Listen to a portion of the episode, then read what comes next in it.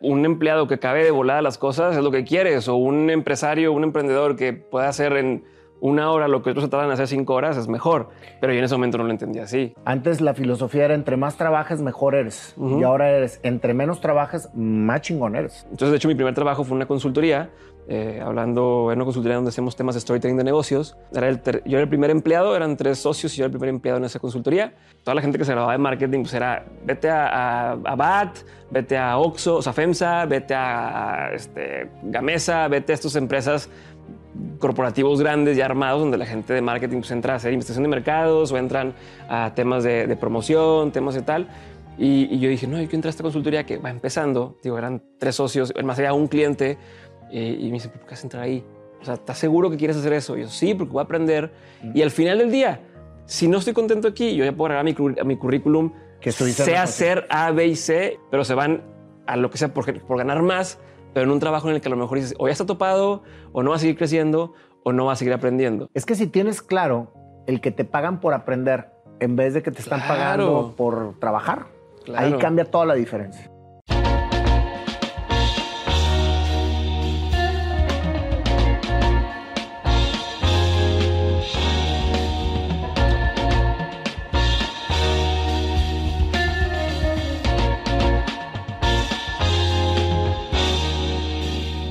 Diego, un honor tenerte en este programa. La verdad no sabes cómo admiro todo lo que haces. Soy fan de Dementes y soy fan de Diego Barrazas. O sea, porque eres una persona que, que fue precursor dentro de toda la parte de lo que los que estamos en este rollo aquí en, Monterrey. Gracias, La admiración es mutua. Gracias por tenerme aquí. No, al contrario. Pues Diego, más que, más que eh, una entrevista a, quien ya todo el mundo conoce, yo quiero entrevistar a Diego, al, al chavo, al, al visionario y me quiero ir desde tu infancia. Así son todas mis entrevistas.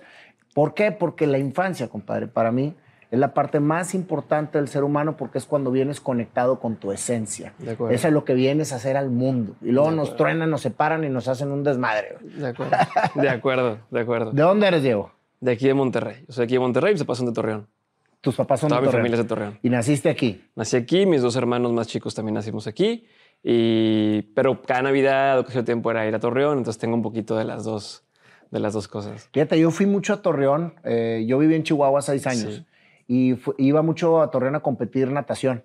Ok. Eh, entonces íbamos de perdido una vez al mes, íbamos nosotros y los de Torreón venían a Chihuahua. Y había albercas y todo en Torreón. Porque... Sí, fíjate que nadaba. en los estanques y en, sí, oye, en el lago. nadaba en la Guay, en la Guay de Torreón, nadaba en el, en el, San Isidro. Sí, sí, sí, el San Isidro. Y, luego en el Acuatil, todo me, me, terminó ahí. Pero era bien divertido Torreón, güey. O sea, me gusta mucho. Yo, pues te, te estoy hablando que tenía 14, 15 años y me tocó ir a La Rosa.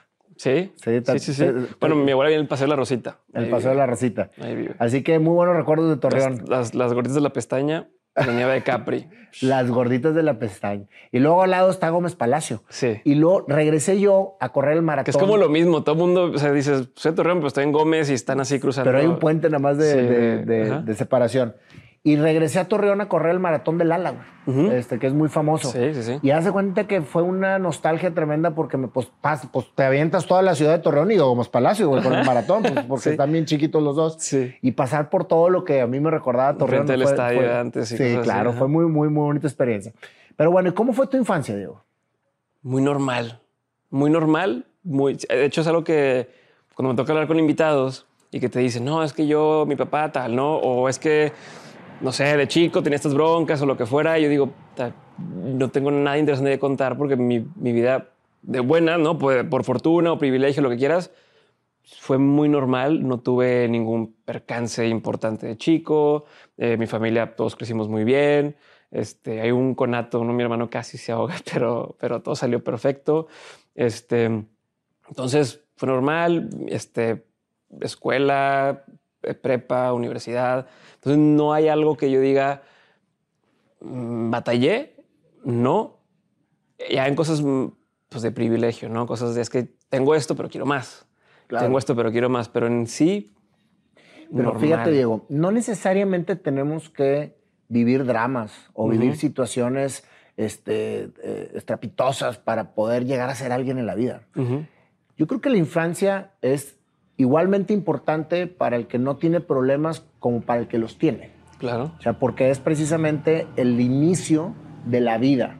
Es donde, donde vienes tú precisamente sin ninguna contaminación social a ser quien eres.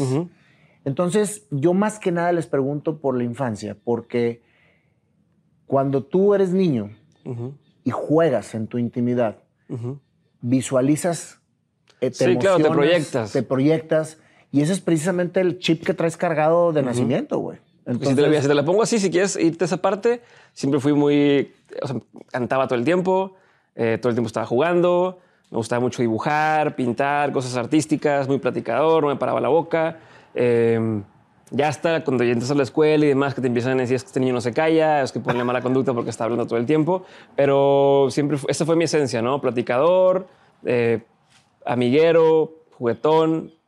De chico es lo que yo recuerdo, ¿no? Y ahorita lo veo en mi hijo. Mi hijo tiene dos años y medio y el otro tiene tres meses, pero el de dos años y medio es un relajo. Todo el tiempo está hablando, no le para la boca, eh, se le pasa preguntando todo, a todo el mundo saluda en la calle obviamente yo creo que mi hijo es mucho más inteligente que lo que yo era en, eh, de chico, pero ahí veo un poquito reflejado esa, esa chispita que digo que padre que lo tiene y como, como te escucho decirlo antes y yo también lo pienso, pues la idea es que, que siga floreciendo eso, ¿no? No matárselo y no decirle, no, no, no, quiero que te vayas por acá, porque creo que eso es una, un camino que no lleva a nada, a nada bueno. ¿Y tus papás te apoyaban? Sí, sí, la, la vez... Porque eras travieso, entonces decían... O sea, yo tenía un tema que, que era este güey em, que, me gustaba mucho la escuela, me gustaba mucho preguntar, me gustaba mucho aprender, pero siempre tenía mala, me ponían mala calificación en conducta. O sea, me ponían ahí 70, 60 y demás. Y me acuerdo mucho una época, un año en particular, no me si era sexto de primaria, donde mandan llamar a mis, a mis papás porque, pues, oye, cosa tras cosa tras cosas de, de conducta. Y la maestra, oye, ya, que junta con los papás, junta con los directores, me dice si, si el ruido, junto con los directores, y, resulta que pues decías que este güey está incontrolable, ¿no? Este niño todo el tiempo está haciendo desmadre, este, distrayendo a los, a los, a los compañeros y tal. Entonces yo me quedé mucho con esa cosa, me quedé mucho con, ah, pues soy bueno para la escuela, pero soy malo para controlarme casi casi, ¿no? Soy, soy mal estudiante, soy un burro. Pasa el tiempo y en prepa yo tenía esta cosa en la cabeza pero en prepa me empieza a ir bien en materias que dije que me va a ir bien. En, física y en química fueron mis únicos cienes así limpios de la, de la prepa que dije, ¿para cuándo me, imaginaba eso? Entonces, hablando con mi mamá, le digo, oye, ¿por qué? Si según yo, pues, yo no era bueno para la escuela. ¿Por qué? Pues que cuenta que Miss Isabel, que, que, nos mandó a hablar y tal, y me dijo, ah, no, el pedo ahí era, perdón por mis palabras. No, te este, el problema ahí era que hablando con la maestra, hicimos una cita con el director porque la maestra no era muy buena para saber cómo manejarte a ti.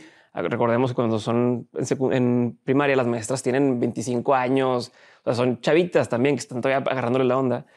Me dice, el problema contigo no era que fueras burro o que fueras mal estudiante, el problema contigo es que dejaba la tarea o la, la asignación en la clase y la acababas rápido y entonces te pones a platicar, pero no te podían fregar porque te decía, oye, haz, la actividad. Y la Aquí está, ya la acabé.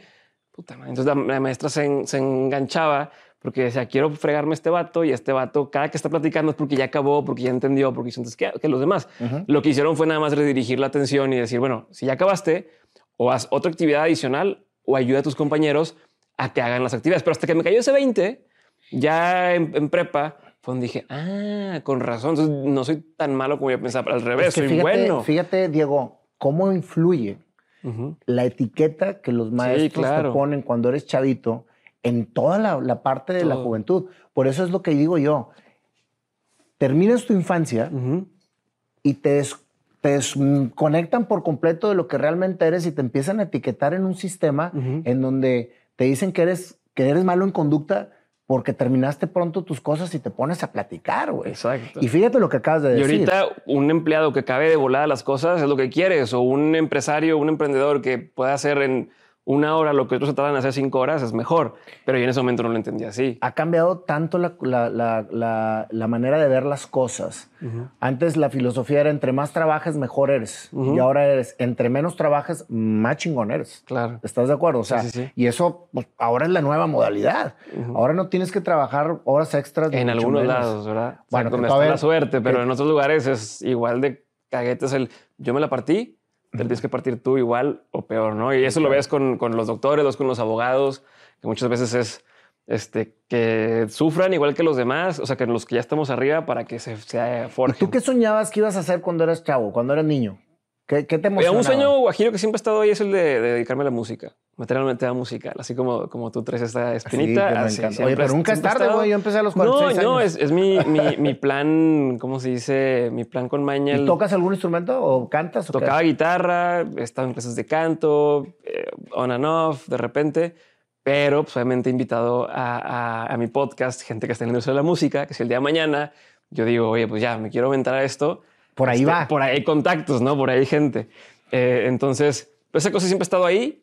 Eh, yo como hasta prepa o carrera fue donde dije, me quiero dedicar a algo que me requiere estar aprendiendo todo el tiempo y enseñando, pero no quería ser maestro. O sea, porque yo veía como algunos maestros de la universidad, pues eran maestros que o sea, te enseñaban de marketing, yo estudié mercadotecnia, te enseñaban de, de, de, marketing y nunca habían ejercido.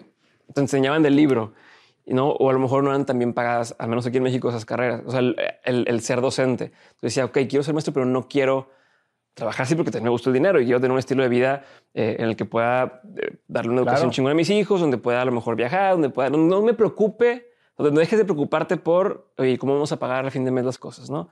Entonces, pues decía, yo quiero eso, no sé cómo se ve, o sea, no sé cómo se va a, a volver realidad, no, no sé cómo va a ser eso realidad, pero me encantaría hacer eso. Eh, entonces, de hecho, mi primer trabajo fue una consultoría, eh, hablando en una consultoría donde hacíamos temas de storytelling de negocios.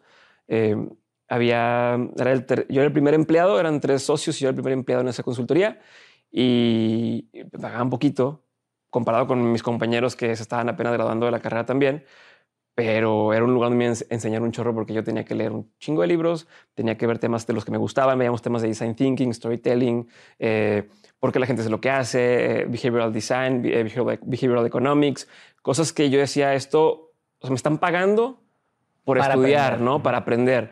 Eh, entonces, no sé ni por qué te empecé a contar hacia acá. Porque te, te preguntaba que cuál era tu sueño cuando eras Ah. niño, de qué, qué ibas a hacer. Ya. Y me estás diciendo el Y canto entonces, y luego la entonces parte el canto, de- el tema, el tema educativo, el tema de docencia y el tema, me gusta mucho el tema de los negocios también. O sea, el tema de, de- de- de crear productos, hacer cosas, ¿no? Hacer algo que yo tuviera que después aprender a vender. Entonces yo en la consultoría practiqué un poquito de todo. Nos tocaba dar talleres, nos tocaba eh, con, con los, con los directivos enseñarles a comunicar mejor en público, a preparar presentaciones. Entonces ahí estaba un poquito eso, pero luego me tocaba a mí dis- diseñar el taller que íbamos a dar eh, y venderlo. ¿no? Oye, este taller dura ocho horas, se llama así, este es el branding, se vende así, esto vamos a cobrar, así es como lo vamos a ir a, a, marketear. Entonces re- redondeaba un poco, eh, pero eso te cuento largo, luego entro a un banco y al final empiezo a hacer dementes. Y hoy, hoy con Dementes hago lo que yo me imaginé que quería hacer, porque a través del podcast, pues es un poco el de, ah, bueno, a mí me encantaba conocer gente, conocer gente nueva, estar aprendiendo. Entonces, imagínate que voy a tener un invitado y es director de cine, pues chútate todas las películas, ¿no? Chútate todas las entrevistas que ha hecho. Eh, un, un autor de libros, ve todos los libros que, que ha escrito. Así es como tú preparas tus aprendo, entrevistas. Sí, entonces aprendo, o sea, hago lo que me gustaba, que es estar aprendiendo, estar leyendo, estar viendo cine, estar viendo películas, estar viendo arte, eh, pero luego me toca convivir y conocer gente nueva. Y luego a través de OnSchool, la plataforma que tenemos de educación, cursos en línea y demás, me toca enseñarlo, pero no en una universidad, no, no en una cosa fija, sino a quien quiera, a todo el mundo. Y no tuve que haber tenido que, este, lo que te decían en la universidad, hoy quieres venir a dar clases aquí en el TEC, Eh, tienes que tener una maestría. Eh, pues sí, pero me voy graduando porque quieres que tenga una maestría. Te puedo enseñar storytelling, que es algo que ya aprendí, que lo puedo impartir. En, no, en maestría te piden para tal. Hice una maestría más adelante, este, innovación de negocios. Y dije, ya no quiero, ¿para qué voy a ir a dar clases eh, Al TEC. Al TEC. Las doy por mi cuenta y quien quiera venir, que venga, ¿no? No vamos a obligar a nadie a que tome una materia que a lo mejor también ese, ese estudiante en esa época dice, pues a mí qué, yo nomás quiero ir a agarrar el pedo o divertirme o lo que fuera. Claro. Pero fíjate. sea, hoy hago lo que me gusta Por hacer. eso a mí me, me gusta muchísimo irme hacia la niñez y hacia lo, que, lo que visualizabas, porque finalmente lo que tú te emocionaba de niño es lo que estás haciendo ahorita. Sí. Y cuando, cuando tú eras niño no existía un podcast, no existía una universidad virtual, no existían los cursos o talleres por línea. Sí. Entonces, fíjate cómo, Sí, no sabía que podía, no sabía que podía escoger ser eso. claro, pero es que lo escogiste y preparaste el camino para lograrlo. Sí. finalmente. ¿Qué estudiaste? Yo estudié marketing. Marketing. Estudié O sea, mercadotecnia. iba, iba más o menos con lo que Sí, me gustó, me gustaba la. No, no la estudiaste psi- porque te dijeron estudia marketing. No, ahí, creo que hace rato me preguntaste que alguna vez mis papás me apoyaron o no. Creo que fue el primero de los temas donde había un. Así ya quería llegar, donde había este, este tem- temita donde mi papá pues, es financiero, ¿no? Trabaja en un banco, toda la vida ha estado en temas de finanzas. Él estudió ingeniero en sistemas eh, computacionales, luego se dedicó a las finanzas y de ahí ha agarrado toda su vida. Entonces yo soy el más grande de, de mi casa. Digo, me gustaba el, cine, el arte, eh, la filosofía, eh, todo- todos estos temas más suaves a lo mejor o, más del lado creativo. eh, y dije, pues, ¿dónde lo voy a aterrizar en una, en una carrera? ¿Dónde voy? No, no quiero estudiar historia del arte porque pues, tampoco sé dónde lo voy a aterrizar el negocio, ¿no? O no quiero estudiar psicología porque no quiero dedicarme eh, a dar terapia. Quiero hacer algo de negocios, pero me gusta esto del arte y lo creativo y demás. Entonces, viendo las opciones en las diferentes universidades, vi que mercadotecnia podía englobar un poco de todo, ¿no? El, por un lado, la psicología de por qué la gente compra lo que compra, cómo piensan, qué les gusta, el arte para la publicidad, el tema visual, ¿no? Eh, cómo haces cosas bonitas, cómo haces que sean atractivas. Entonces, juntaba un poco de todo. Digo, voy a estudiar eso y me dicen, bueno, va, ¿por qué no checas otra cosa? Pero, pero bueno, al final es, sí te apoyo, pero también ese escepticismo de, pues, ¿de qué vas a trabajar? O sea, ¿cómo va a entrar el tema de marketing? Los padres Ni- siempre tienen miedo de que lo que escojan sus hijos. Sí, no pues quieren lo mejor no para ti. Quieren lo mejor para ti. Sí, pero más bien, fíjate, no siempre es lo mejor para ti. Es lo que ellos muchas veces quisieron ser. Sí. Sí, Do- donde te empiezas Por a un lado, sí. Porque, oye, ¿quién es el perito evaluador para, Claro. evaluador para decir que mercadotecnia es menos rentable que estudiar finanzas? O Sí, que sí, sí. estudiar Este, le- eh, derecho. No, pero y también ven cosas en ti. Por ejemplo, yo, yo te lo digo, yo soy malísimo en mate, siempre sido malo en mate, pero me salían en los, en los exámenes estos de, de- Psicométricos. psicométricos y los de, de orientación. De orientación vocacional. matemáticas, ingeniero, la madre. Mis papás me decían, es que yo, yo me acuerdo cuando estudiaba contigo, si te iba bien en mate, o sea, si es bueno para mate. Y yo, es que no, y, y detesto matemáticas. O sea, soy el vato que antes de Uber Eats y esas cosas, llegaba el de la pizza y te decía, son 357. Y eso- ese de, bueno, dame tres para darte tanto, para No, no, no, no, sé qué pedo. Y luego le digo, a ver, dame todo el cambio y del cambio aquí te doy tu, tu propina. No, no te puedo decir, quédate con tanto y regrésame. Y hasta la fecha no lo puedo hacer. Imagínate cuando vas a Estados Unidos y penis y es, no, aquí está, agarra lo que te toca y listo. Entonces, así de malo creo que soy, pero mis, tus papás a veces ven a- a- a- desde su óptica, oye, pero es que yo sí veía que eras bueno para eso. Te quieren empujar algo que también creen que, que- que- claro. es. Entonces, no siempre es la, la intención es mala, a veces también es una No, falta no, de no, saber. yo creo que nunca es mala. hay. Yo creo que nunca es mala, Diego. Ajá. Yo creo que, como dices, ellos, ellos tratan de, de- de llevar lo que ellos piensan que es lo mejor para ti Ujú. y para ellos. Sí. O sea, de que esto me hubiera encantado hacerlo así, a mí. Sí. Por ejemplo, este, tu papá dices que es ingeniero y ahorita está en finanzas. Sí. O sea, a lo mejor él era financiero y estudió ingeniería. Ajá. o sea, por, por- por ponerte un Sí, ejemplo, sí, sí, ¿no? sí, sí. Y nos pasa a todos, ¿eh? Sí. Definitivamente. Sí, yo, yo sí lo veo. Entonces, eh, digo, entré a marketing y al principio era, oye, ¿qué es trabajar? Y, y como por dónde. Nunca fue, no entres, nada más es, ¿estás seguro? O ¿Estás sea? Va. ponte vivo. Y entonces fue las primeras veces, entró a esta consultoría donde me dice, a ver, puedes entrar, toda la gente que se graduaba de marketing, pues era, vete a, a, a BAT, vete a Oxxo, o sea, FEMSA, vete a este, Gamesa, vete a estas empresas corporativos grandes ya armados donde la gente de marketing pues, entra a hacer investigación de mercados o entran a temas de, de promoción, temas de tal. Y, y yo dije, no, yo quiero entrar a esta consultoría que va empezando. Digo, eran tres socios, más allá un cliente. eh, y me dicen, ¿por qué vas a entrar ahí? O sea, ¿estás seguro que quieres hacer eso? Y yo, sí, porque voy a aprender. Y al final del día, si no estoy contento aquí, yo ya puedo agregar a mi, cur- a mi currículum Que la hacer A, B y C. Y en la consultoría, a cierto punto, pues ese trabajo en el que no tienes que ser especialista en algo el 100%. ¿Cómo, ¿Cómo llegaste a esa claridad?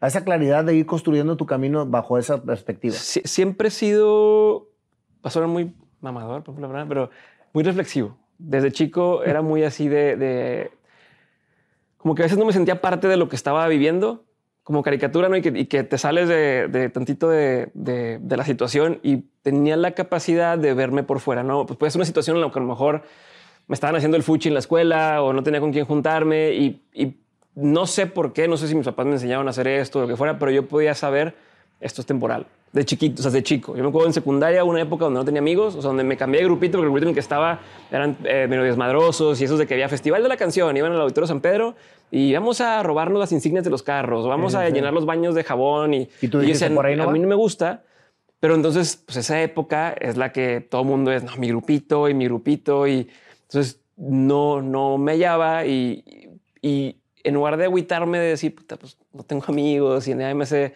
nadie me quiere, sabía que esto tarde o temprano todos íbamos a crecer y no iba a pasar nada. O sea, yo desde ahí lo tenía. Y entonces así... Difícil para un niño. O sea, no, o para es un raro. Y también hacerlo, eso te, te aísla. El mismo, el mismo hecho de que sepas que no te quieres ir con toda la manada, pues también te vuelves raro. O sea, puede ser raro por tus gustos, puede ser raro porque eres más introspectivo. Eh, Y entonces- cuando creces, eso es una virtud. Exacto, ahorita ya lo veo como, ah, qué chingón que tenía la capacidad de decir, bueno, por aquí me gusta, esto no me gusta, tal. Eh, entonces en esa época sí lo veía eh, y, y creo que por eso, o sea, las decisiones que he tomado siempre han sido desde, desde ese punto de vista. Yo cuando estaba en la carrera, en una carrera mayormente de mujeres, sé que algunas tú estuviste en, un- en una secundaria con Sí, puras mujeres. puras Bueno, mujeres. aquí eran tres hombres en el salón y el resto eran 30 mujeres, pero entonces yo lo veía como, ok, tengo una posibilidad bien chingona de resaltar porque no hay tantos hombres. Entonces, si yo soy el hombre de entre todas las mujeres o entre, o entre los otros dos hombres que hay en la clase de hacer las cosas bien, yo voy a destacar, ¿no? Por un lado veía eso, por otro lado veía, eh, yo leía cosas que no vienen en el currículum, porque me gustaba, me lo topé en podcast, de hecho empecé a encontrar que tal autor, ¿no? Seth Godin, este, Chase Jarvis, Sam- Simon Sinek, gente que ya hoy ha estado muy de moda, pero desde entonces ya existían cuando yo estudiaba la, la carrera. Yo leía cosas de ellos y llegaba y les decía al, al salón, oye, fíjate que vi tal cosa. No, no, no, no, aquí son las cuatro P's de, Sí, de la sí, mezcla sí. de marketing, ¿no? O las tres P's, no cuántas eran. Eran no, cuatro, pero, cuatro. pero aquí hay otras cosas que te están diciendo, que la madre, no, no, aquí es esto y se acabó. Entonces yo decía, bueno, si yo tengo esta otra información, o sea, yo sabía en ese entonces que pues ahí te obliga la SEP a tener un currículum, no lo puedes cambiar, mantente en esto, pero yo sabía que había ya más cosas más adelante, entonces yo podía adelantarme. Cumple con lo básico Ajá, yo creo que y trabaja por lo extraordinario. palomeamos, sí. pero yo estoy aprendiendo lo que me conviene aprender para, para más allá. O sea, yo no, yo no estaba con que tengo que sacar la calificación. De hecho, siempre fui un alumno de 80s, 90s bajos, porque no hacía tareas y porque decía, a ver, yo lo que quiero es lo de la vida real, no, no caer en el juego de, de la universidad y de sacar 100 para complacer a los maestros y complacer a la gente. Siempre he pensado que los alumnos de A terminan trabajando para los alumnos de B. ¿no? Este, porque, porque a veces el de la pues es el más trabajador, el más, este, eh, las cosas al pie de la letra, sigue las instrucciones, saca Es que 100, el, el B es el doer. pero el B es el que, el el que el- hace, el- aprendes habilidades Más bien, sociales. el B es el tinker y el A es el doer. güey. Ajá. Entonces termina siendo así, termina el, el del B, eso, y sabes que vamos a hacer tal cosa. Y tú le dices al del A, algo así, así, así, y lo termina ejecutando a la perfección, pero necesitan que les den instrucciones. Entonces, tenía estas cosas en mente y por eso eh, se me hizo una, una eh, como se dice, una apuesta lógica, de decir, bueno, voy a meterme en algo en lo que pueda aprender.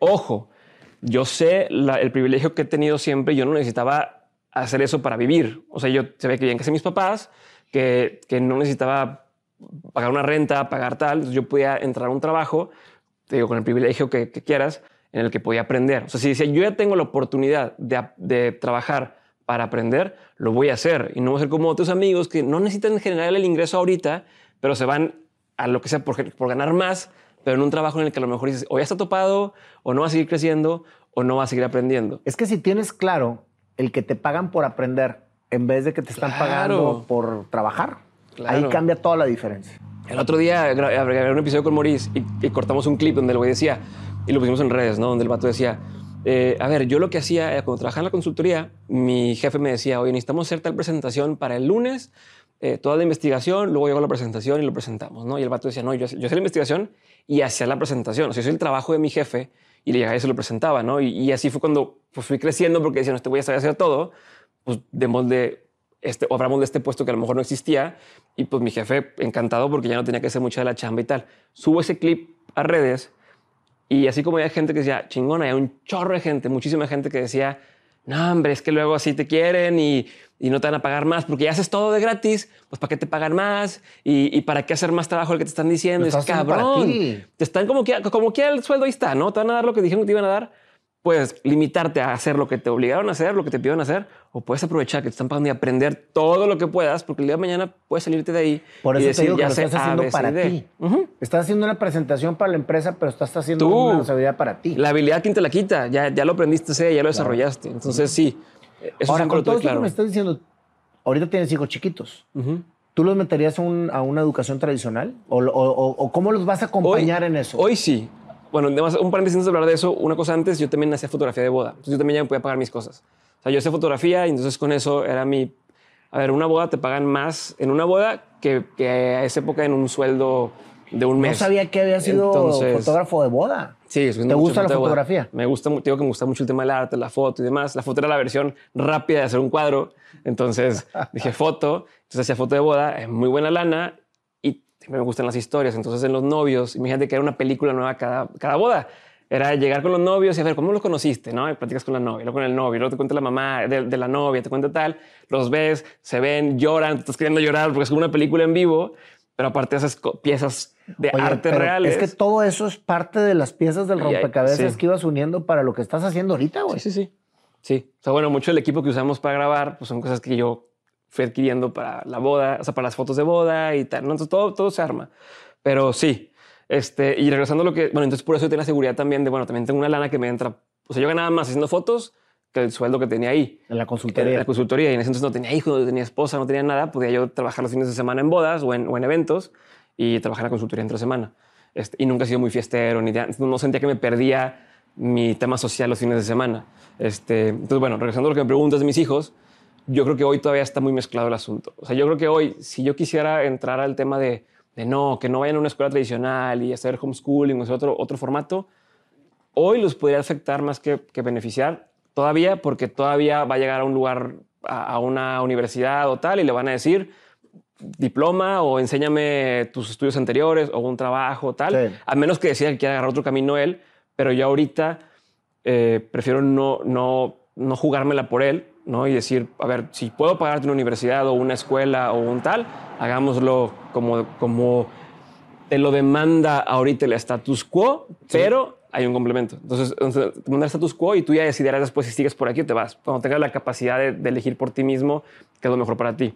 Lo que sí pienso hacer es a la par muchas cosas que no hacíamos nosotros en la universidad y que se pueden hacer como, oye, hagamos proyectos durante todo el tiempo. Oye, ¿sabes qué? Este, quiero hacer, no sé, estoy en la, en la secundaria o estoy en la primaria, hagamos un canal de YouTube, ¿no? Vamos a hacer, oye. este, Tú como papá acompañándolo. Sí, pues es lo que yo me hubiera gustado hacer. Eh, de hecho, por ahí un proyectito de hacer una, una especie de campo de verano para niños donde hagan cosas, eh, ¿no? Qué donde padre, hagan cosas tangibles. No sustituir la escuela. Esas son. Sí, es, chingón. Este, no sustituir la escuela, porque creo que todavía no estamos preparados para sustituir la escuela en la sociedad, pero sí como un complemento en las tardes de 20 y, y haz, ¿no? Haz. ¿Cuántos niños no hicieron nunca un cuadro, güey? Nunca jugaron, nunca experimentaron con hacer algo así, eh, con tomar fotos, con cantar. Es que con estás entrando en un tema, Diego, totalmente interesante e importante para nosotros como padres. Yo ya tengo hijos grandes. Tú tienes hijos pequeños. Sí. Todos los padres que nos están escuchando. ¿Cuántos tienen tus hijos? 21, 18 y 16. Eh, Y aquí yo creo que lo- el- la herencia más importante que les podemos dejar a nuestros hijos es el acompañamiento en la infancia, güey. Sobre todo en la infancia, porque después ellos mismos se van alejando un poco y cambia el acompañamiento 100% enfocado Sí. a un acompañamiento en que cada quien trae su rollo Sí. y tú lo vas. O sea, como que tenemos que entender el papel como padres que nos toca hacer en cada etapa de nuestros hijos. Y en la etapa de la infancia, güey, que es la etapa donde ellos están 100% conectados con su esencia, si nosotros como padres descubrimos los talentos que tienen y hacia dónde dirigir a nuestros hijos, vamos a poderlos acompañar a que siempre vayan por el camino de encontrar y de Sí, seguir sí, sí, haciendo que lo que jueguen, que realmente son. exploren, que, que conozcas. Y lo que acabas de decir ahorita es maravilloso, porque es decir, a ver, te estoy poniendo todas las herramientas a tu alrededor de lo que yo creo que puedes realmente explotar en tu vida. Si eres un cantante, te voy a meter a un campo de verano de canto, cabrón. Si eres, si siempre estás jugando a hacer películas, te voy a meter a, hacer YouTube o a hacer esto. Entonces, eso es Yo creo precisamente. que así es como se encuentran las pasiones. O sea, no, no es Más que bien así es como conservas y las potencializas. Pero también hay gente que dice que yo no sé qué me apasiona. Y entonces el, el probar, empiezas a Ah, no, encontrar, ah, definitivamente. esto me está gustando y, y empiezo a ser Es que, bueno para ¿sabes eso qué? y se vuelve una pasión. Fíjate, yo te voy a decir algo, ¿eh? Yo desde que empecé mi programa siempre había sido muy enfocado en encuentra tu pasión, encuentra tu pasión, encuentra tu pasión. Y entre más he ido eh, estudiando, analizando, experimentando, platicando, he ido cambiando un poco ese, ese tema pasión por tema de ser quien es. Sí, sí, sí. O sea, nosotros tenemos que ser quien somos. Cuando tú, cuando tú te encuentras contigo mismo y dices, este soy quien soy, Entonces empiezas a experimentar todos los gustos que tienes alrededor de Claro. saber quién eres. Y esos gustos son las pasiones, que puedes tener varias en tiempos diferentes de tu vida y pueden ir cambiando sin nunca dejar de ser tú. 100%. Ese es, ese es, el tema. Si tú dices, oye, yo, le, yo me la pasaba cantando de niño, me la pasaba hablando, jugando, etcétera, esa es tu esencia. Que la estás explotando en diferentes circunstancias de tu vida, que te van llevando después a conectarte realmente con quién eres y encontrar el, camino real. O sea, que es hacia dónde vas a potencializar todo esto. Sí, sí. Pero y, yo insisto en que hay gente que a veces esto que dices, o ya te lo pagaron lo suficiente, o ya no lo, no, lo dejaste guardado en un cajón durante mucho tiempo. ahí está. Pero con estas cosas de intentar cosas nuevas, nuevas experiencias, probar cosas, eh, incluso aprender cosas, vas de repente despertando el, ah, sí, cierto. O sea, te conectas, te enganchas, como estar con este enchufe y vas, a ver, aquí entra, no, no entra, aquí entra, no, no entra, aquí Ah, cabrón, aquí sí agarró y, y por aquí es. Y, de pronto dices, oye, oye, ¿qué pedo con este vato haciendo stand-up ahorita? Y nunca se... No, este cuate que él siempre le gustó. y ahorita se conectó y entendió que era eso. O, como me pasó a mí, yo no sabía que esto que me gustaba de estar aprendiendo se podía hacer un trabajo. Porque no existía en ese entonces el tema de haz un podcast. O si quisieras hacer algo así, era haz radio y ponimos que tienes una concesión de una estación o que te invitaran a... Entonces se han abierto las, oportunidades o las posibilidades para que más gente pueda hacer cosas que le llaman la atención, hay menos barreras, pues puedes empezar a probar cosas que antes, pues ni loco te, te, te, podías dar la oportunidad. Dándote esas oportunidades cuando llegas a encontrar o a reconectar, si lo quieres ver así, con tu esencia o con, con quién eres y con quién quieres ser. Y hay otra cosa que es quién soy y qué quiero que la gente o qué quiero dejar ver. Hay cosas que son muy personales y que alguien dice, yo prefiero que esto no se vea, no sé, a lo mejor mi lado romántico o mi lado cursi o mi lado, esto es para mí, para mi pareja. Y se vale. Soy así, pero no necesito que lo esté viendo todo el mundo. Y hay otras que, que son con las que voy a sobresalir en el universo o de lo que voy a hacer mi vida, lo que voy a trabajar, lo que voy a Pero eso se logra con el entendimiento de saber quién eres. O sea, cuando, entonces, realmente todo esto empieza a cambiar el, el, tema de decir, sé quién eres. Y cuando sabes quién eres, entonces todo te pone, todo, se puede. Porque ahorita me decías, hay mucha gente que no sabe lo que le apasiona porque no se ha encontrado a sí mismo. Sí. Y te estás callando todo el día con, con, ruido constante para no tener que pensar en eso. Ah, porque no lo quieres afrontar. También muchas veces dices, no, no, yo no quiero. O sea, inconscientemente así lo haces. O también dices, gente que dices, ok, yo quiero ser músico.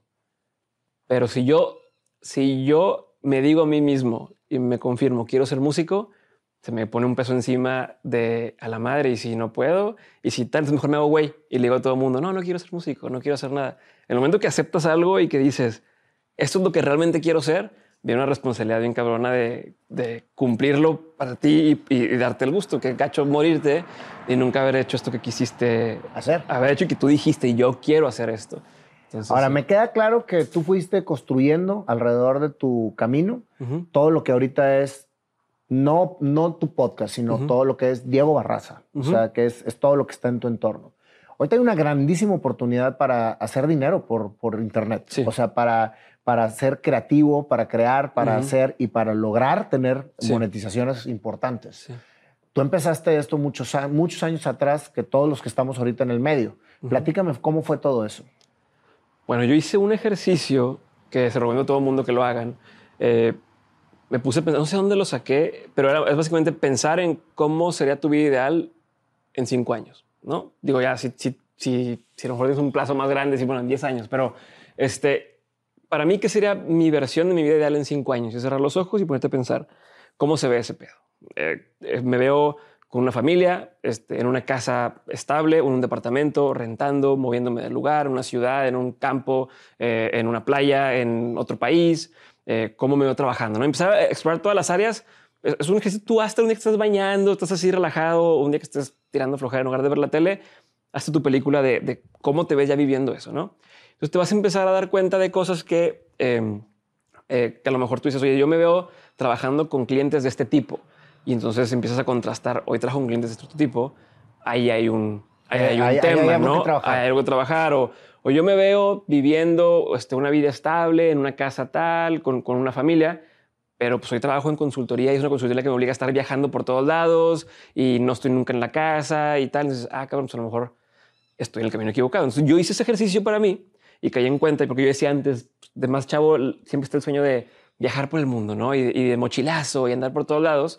Llegó una edad donde dices, pero quiero estar de mochila, quiero si voy a viajar, voy, a, viajar a... un lugar bien y comer bien y, darme mis gustos y no estar con que, oye, pedí tres días en la oficina y o, quiero este viaje, vi que el vuelo está barato, pero no tengo permiso de viajar de la empresa, ¿no? Entonces dije, uno, quiero poder viajar e irme por temporadas. Si quiero un mes a Austin porque me gusta mucho, o quiero irme cinco meses a Madrid porque me gusta. Entonces, por un lado, poder viajar, la libertad de viajar o de ser libre de moverme. Eso era lo que tú querías. Algo que yo quería. Yo dije, quiero poder eh, eh sostenerme en mi familia mientras estén estos viajes. No, no es de este ahorro, luego pausa de trabajo, me voy a viajar y luego se me acabó el dinero otra vez. No, yo quería poder decir, sigo generando un ingreso independientemente de dónde esté. Entonces también tiene eso en la cabeza. Eh, y tiene el tema de quiero poder estar presente para todas las cosas que quiera estar presente de mi familia. Que si quiero estar presente para ver a, mi hijo desayunar, quiero estar ahí, o, el, el, cosa de la escuela, o lo que fuera. No quería poder hacer este tipo de cosas, o incluso decir, oye, cada verano de mis hijos, vámonos a que conozca otra ciudad y otro país y que conozca una cultura distinta. Yo tenía esto en mente. Yo en ese entonces trabajaba, eh, te digo, venía saliendo de la consultoría, trabajaba en, ya en Banregio eh, y dije, pues no puedo, o sea, uno, no puedo trabajar para alguien, o sea, no puedo estar como empleado en una empresa en la que me obliguen a estar ahí. Y además, en ese entonces, se ha pasado, trabajamos durante año y medio en un proyecto llamado Nexo Banregio, una iniciativa que tenía como único objetivo hacer que haya más y mejores empresas en México. Era gratis para los emprendedores. Yo estaba como gerente de conocimiento y mi chamba era que acercarte a la gente que sabía de emprendimiento eh, y que te diera clases, ¿no? A través de, cursos en línea, talleres, conferencias, lo que fuera, ¿no? Gente que tú una pistola para Quality Post y para el tema de logística. Era, bueno, Nayo, vente a darle una charla a estos cuatro o cinco pelados este, que quieren aprender temas de logística porque están haciendo este tipo de, empresa, ¿no? Entonces era mi chamba. Eh, pero lo que iba es que de pronto el proyecto, porque cambian de directores, cambian de tal, ah, pues lo matamos, ¿no? O lo, disolvieron. Y dije, no mames, llevo un año y medio trabajando en esto ya agarró vuelo, ya la gente le gusta, la conversación alrededor del banco cambió eh, y alguien, porque cambiaron la estrategia de la empresa, lo mataron. Entonces ahí también dije, no puedo trabajar para algo, o sea, no puedo trabajar para algo que está construido sobre, sobre paja. paja, ¿no? Que el día de mañana alguien dice, la iniciativa de la empresa es otra, bye. Ese es el problema de la mayor parte de los corporativos, ¿sí? Que puedes hacer y deshacer y morirte y de repente, ah, y, no es culpa, o sea, no, es culpa, pues es un negocio y tienen que hacer ingresos y dicen, ahora el, el ingreso va a ir por acá, este, no hay pedo, pero dije, yo no puedo trabajar. Entonces dije, no puedo trabajar para alguien, no puedo trabajar para alguien que no sea mío, o sea, tengo que trabajar para construir algo mío eh, y no puedo depender de un lugar físico y de un horario específico para poder hacer dinero, ¿no? Creo que todo eso se está dando ahorita cañón en el mercado. Ahorita, ahorita es una oportunidad gigantesca para hacerlo.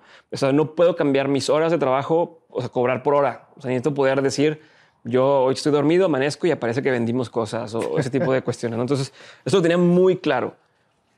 Y, además, por ejemplo, por eso, por eso dejé de hacer fotografía de boda. La fotografía de boda me implicaba fines de semana estar en un lugar en particular todo el día. Que aunque te dejara dinero, no era lo que quería. No, era lo que quería. Y, pues mi esposa y, mis hijos, los fines de semana son para ellos.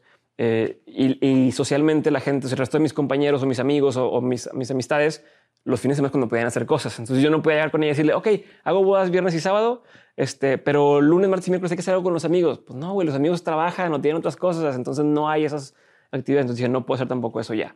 Entonces fue cuando dije, vamos a meternos al 100% en, en, hacer podcast. Perdón por toda esta, este gigante eh, vuelta, pero por eso fue que dije, vamos a hacer podcast. Porque fue lo que encontraste en la fórmula que tú querías. No, porque en el podcast yo había visto que en Estados Unidos funcionaba muy bien el tema de generar una audiencia y luego esa audiencia eh, encuentras que necesita esa audiencia y lo vas llevando a través de todas estas diferentes formas en las que puedes generar ingresos, ¿no? Haces eventos, haces productos, haces cursos, eh, vendes, eh, si quisieras hacer al principio algo que no es recomendable a largo plazo, pero puedes hacer rápido, das consultoría, das servicio, ¿no? Que lo que, yo quería escaparme, pero al principio decía, yo podía hacer eso, ¿no? Entonces eh, me dediqué a hacer eso. Entonces llevo los últimos cinco años y cachito enfocado. ¿Cómo creaste Dementes? Dementes, empecé, algo que me enseñó la foto es que sí hace diferencia el equipo que tienes. O sea, yo podía tener menos tiempo haciendo fotografía y, yo llegaba y por el puro lente, así que era más chingón y sé que, que tenía una apertura este, más chica, entonces puede ser que tú te vieras bien enfocado y te va atrás borroso, que ahora a todo el mundo le encanta. Pero en ese con un buen lente puedes hacer la diferencia de una foto que el, el sujeto era el mismo, pero el otro cuate que a lo mejor tenía más años haciendo esto, pero tenía que vivir de eso, no se alcanzaba para comprar una cámara más chingona, y yo que era estudiante, lo que sea, me podía comprar una cámara más chingona, me los llevaba de encuentro, ¿no? El tema de la calidad te lo llevabas de encuentro, entonces te empezaban a buscar más, y el fotógrafo y tal.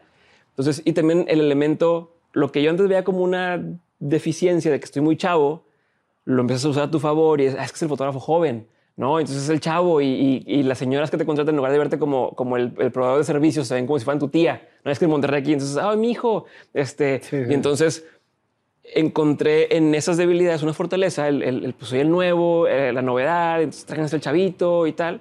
Eh, entonces hice lo mismo en el tema de podcast. Dije, bueno, pues si voy a empezar, lo voy a hacer bien. Entonces ahorré y conseguí un equipo que es este, este grabador es el que tengo hasta la fecha, no como esta, es una Zoom H6, eh, unos micrófonos chingones que ya después aprendí que eran buenos para grabar música, no tanto para, para podcast. Eh, y las cámaras con las que yo tenía para grabar, eh, para tomar fotos y demás en las bodas. Eh, y entonces dije, lo voy a hacer bien. Entonces conseguí bien el equipo, le invertí una buena lana y lo tuve parado el equipo seis, siete meses en lo que me animaba. O sea, ya compré el equipo y según yo ya lo voy a empezar a hacer y te, la vida se te atraviesa, ¿no? Y ya estabas casado cuando, cuando abriste de mentes. No, todavía no estaba casado. Este, ya, ya, ya estaba con Sofía de novios, pero no estaba casado. Porque también el, el, tener un compromiso o una visión de que te vas a casar o que quieres casarte y dejar de estar recibiendo algo fijo, güey. Sí. Y decir, Eso fue sí. en mi luna de miel. En mi luna de miel fue donde le dije, me voy a salir de Banregio. Y me dijo, va, salte. Este, y ya casados, güey. En la luna de miel. Estábamos y todavía de mente no te dejaba lana. Estábamos, no, pero trabajé un año más eh, en Banregio como externo. Okay. Este, o sea, me, si te cuento eso, me tocó la suerte de estoy en la. Estaba en Nexo, nos cambian de esa área, cambian de puestos. Dicen, ahora ustedes que eran cuatro en Nexo y que hacen cosas bien chingonas para toda la empresa, quiero que se vayan a diferentes equipos para que contagien esa chispa.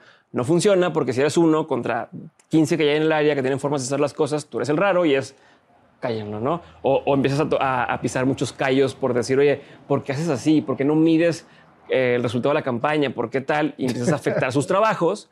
Este, y entonces te empiezan a ver como, ¿qué pedo con este güey? Pero yo quedaba bien pues, con, con los, los, directivos, ¿no? Porque decían, oye, ¿quién hizo esa campaña? ¿O quién hizo esta idea? O tal. Y mi jefa, pues en su momento era de, pues fue este güey. Y entonces empezaba a ver ese roce porque no pedía permiso, hacía las cosas como yo creía que eran lo mejor para la empresa, no para mí, para la empresa. Eh, y, y, era irnos en contra. Cosas de que a lo mejor una campaña, güey, tardaban tres meses en hacerla. Pues, güey, en dos semanas hacemos lo mismo en dos semanas con menos dinero, con más. Entonces, oye, qué chingón está lo que hizo este vato. Pero pisas este, callos a morir. Pero pues es porque la otra persona siempre había dicho la, la, cantaleta de no, nos toma tres meses y hay que hacerlo así. Entonces, de pronto llega, a ver, pues no que tres meses, este güey lo hizo en dos semanas. Entonces, total, X, yo estaba, empezó a desgastarse la relación ahí y fue cuando le dije en una a Sofía, le digo, Sofía, ¿cómo ves? Siento que esto ya va a explotar, no estoy contento. O sea, mis jefes, arriba de mi jefa, están contentos, mi jefa no, y me va a bloquear y, y, y, yo, igual, y, yo, ya no estoy construyendo. A, visionar. Ajá, y yo ya no estoy construyendo lo que yo quiero hacer, porque ya empezaba, yo ya había empezado de mentes, o sea, ya empezaba a agarrar un, algo de vuelo. Pero todavía no te estaba dejando lana. No, o, o sea, no porque yo también adrede dijimos al principio, los primeros dos años no queremos meter patrocinios. O sea, queremos tener ya cuando metamos patrocinios, tener cierta palanca para poder decir, te cobro así y le hago así. No que tú empieza me digas, te pago esto y sí, son claro. los requisitos. Vuelvo otra Entonces, vez, visión, pura, pura visión, güey. Bueno, pero, pero es eso que te digo también o sea, por un lado es por el privilegio que, he tenido y que tengo la oportunidad de decir, ahorita no quiero generar ingreso de esto. No, no todos tenemos sí, pero al momento eso. en que te casas, Diego, ya uh -huh. no es tanto ese privilegio. Tienes que tomar las decisiones sí, sí. con responsabilidad. Sí. Porque tienes que mantener a tu señora. Digo, mi esposa también trabaja. O sea, en ese momento trabajaba en, en una escuela, es educadora. Uh -huh. pues también había ese sueldo y le digo, bueno, le digo, lo peor que puede pasar es que, que, que, haga bodas, que haga fotos de boda otra vez. Entonces. Es tu paracaídas. Es mi paracaídas. Y ahí está el equipo y es el mismo equipo. Que eso también le recomiendo a la gente muchísimo. Si tienes una la capacidad de, tener, de desarrollar una habilidad que te permita crear cosas de cero, como diseño gráfico, como fotografía, este, ese tipo raíces. de cosas ese tipo de cosas, pero todavía vienes raíces, dependes un poco de... No, de, tener tú para rentar. Sí, pero, pero yo me refiero, si puedes, pero necesitas dinero. Yo lo que sí, es que claro. si tú sabes hacer foto, sabes hacer video o sabes eh, hacer diseño gráfico, siempre va a alguien que necesite algo de eso. Entonces, sí, lo peor que puede pasar es, ¿sabes qué? No tengo chamba. Bueno, empiezo, oye, ¿quién necesita un logo? ¿Quién necesita este, un diseño? ¿Quién necesita fotos? Ya, fotos no familiares? Algo sabes hacer. Es como el vendedor, cabrón. Siempre que tienes, algo, siempre algo, puedes vender algo. algo. Exacto. Entonces yo le digo, ¿qué onda? ¿Me voy a salir? Perfecto Para esto estaba en un crucero, no hay mucho internet, ya sabes, mi luna de miel. Este, de repente me llega un correo donde le digo, vamos a salir, perfecto. En un correo donde dice, oye, te elegimos como una de las este, líderes más importantes del banco, vamos a una premiación eh, el martes, yo llego a un domingo. Entonces el martes una premiación. Chingón. Le digo, bueno, pues perfecto, porque así me voy bien. Como la puerta grande. ¿no? Como cuando dicen de la conversación, antes de ir a una fiesta, es una fiesta, vete cuando la conversación está chida, porque se acuerdan siempre de que de ti en momentos chidos y no cuando eso de que ya no tiene nada que hablar y o, que mm, se, pues ya se o- o que murió. se te pasan las copas y Este, eres el borracho. Y, y- y bueno, va y hace que se quedaron con esa imagen de pues ya estamos todos aburridos al final. No, que se vayan en lo chido. Entonces dije, pues ya, perfecto, me voy a ir con la cereza del pastel de ya me voy cuando está chido esto. Regreso a, a Monterrey. El lunes cito a la gente que trabaja conmigo en Dementes, voy citando a algunos, este, les digo, oye, ¿sabes qué? Esta es la presentación, es lo que vamos a hacer con Dementes. ¿Estás en el barco? No. ¿Se cuento contigo o no? Vamos a sentarnos unos tres meses de a lo mejor incertidumbre, en lo que empezamos a agarrar vuelo. ¿Cómo ves? No, le entro, ¿no? Así todos. Digo, yo vamos a salir, probablemente me salgo en un mes, algo para ahorrar un poquito, este cachito, pero yo vamos a salir, no duro más de tres meses más aquí. Perfecto. Martes es la premiación, este, uno de los mejores líderes del banco, lo que tú quieras. Jueves me cita mi ex jefa en ese momento y me dice, oye, ¿sabes qué? Este, vamos a hacer un one-on-one, eh, sesión de retroalimentación. Llego a la sesión y me dice, bueno, la verdad es que te quería decir que pues ya no va a estar en el equipo. Este, y le digo, ah, perfecto. Este, Ah, ¿A qué hora me que- voy? ¿A, a qué hora, a qué hora me voy a ir o qué? No, no, ya, ya, ya vas a trabajar aquí por reestructura del banco. Es que hay gente que... eh, o sea, como- ¿cómo puede ser posible que después de entregarte un Bueno, premio, güey, al día siguiente te a, digan a- no? a lo que yo veo fue como para ella también la cereza o la gota que, que derramó el vaso de no este cabrón que lo Me va a sacar- me va a sacar al rato de mi puesto, tupir. sí entonces este pues me corren el, el, el jueves me corren chingón porque pues te dan ya sabes este, este Claro, te o sea, y liquidan, renunciar, güey, y te- y te corren, todo. sí. yo obviamente no le dije que ya- yo de que no bueno pues está bien eh, Qué- qué triste, cuánto tiempo quieres que me quede más para terminar no no ya ya eh, ven, Ya el- bye, ven el ya- ya- viernes ya puedes estás por tu afirmar acá. y la madre. Y dije, perfecto, mi plan está con madre porque aparte había proyectos que estaban a medias todavía que yo estaba haciendo eh, para los directores o para cosas así. Entonces dije, chingón, yo me voy. No le aviso a nadie de la dirección, no, le aviso a nadie de la dirección que ya gracias por haberme contratado. Este, hasta que firme ya mi, mi me da mi lana y ahora sí, oigan, pues muchas gracias. Obviamente supieron que ya, ya me fui del banco, lo que tú quieras. Oye, no seas malo, vente la siguiente semana porque quiero hacer. Entonces ya trabajé un año más con ellos, No, hombre, pagándome madre, más de lo que te pagan como empleado. Esta persona me reportaba ahora cosas a mí. No, ¿a dónde que fue? Yo dije, a huevo. Te terminó Este, reportando tu ex jefa a ti. Sí, o sea, me- le tocaba. Ahora yo le daba servicio en algunas cosas, pero, servicio, pero, pero a través de las órdenes de los directores, ¿no? O sea, el director me pidió a mí que hiciéramos esto, entonces dame la información que necesitamos para poder, hacer- o sea, cosas así. No, no. Qué Pero- maravilla, ¿no? Pero bueno, entonces, este, regresando a cómo empezó Dementes, Dementes. este, digo, ya me fui una tangente No, gigantesca. no, no, no, no, pero es que Este- todo, todo va, en- va en relación a. Este, eh, entonces yo dije, bueno, vamos a hacer el, el- el podcast que crezca, que, que generemos una audiencia de gente. Yo lo que encontraba era un hueco. En, en- en- había información muy interesante, pero en inglés. Eh, yo tuve la fortuna de estudiar en una escuela, este, ahí mi papá visionario me cambió a una escuela donde aprendíamos inglés. Ajá. Este, estaba antes en una escuela donde no te enseñaban inglés. Eh, y entonces yo todo lo consumía en, ¿En inglés. inglés? Los podcasts lo consumía en inglés y demás. Y entonces empiezas a enterarte de cosas que no, que todavía no llegaban a, a México. Oye, antes los libros se trataban mucho más en, en doblarlos al español. ¿no? Un libro de negocios chingón tardaban años en, en- que existiera en español. Entonces yo tenía la oportunidad de leer cosas antes que mucha gente.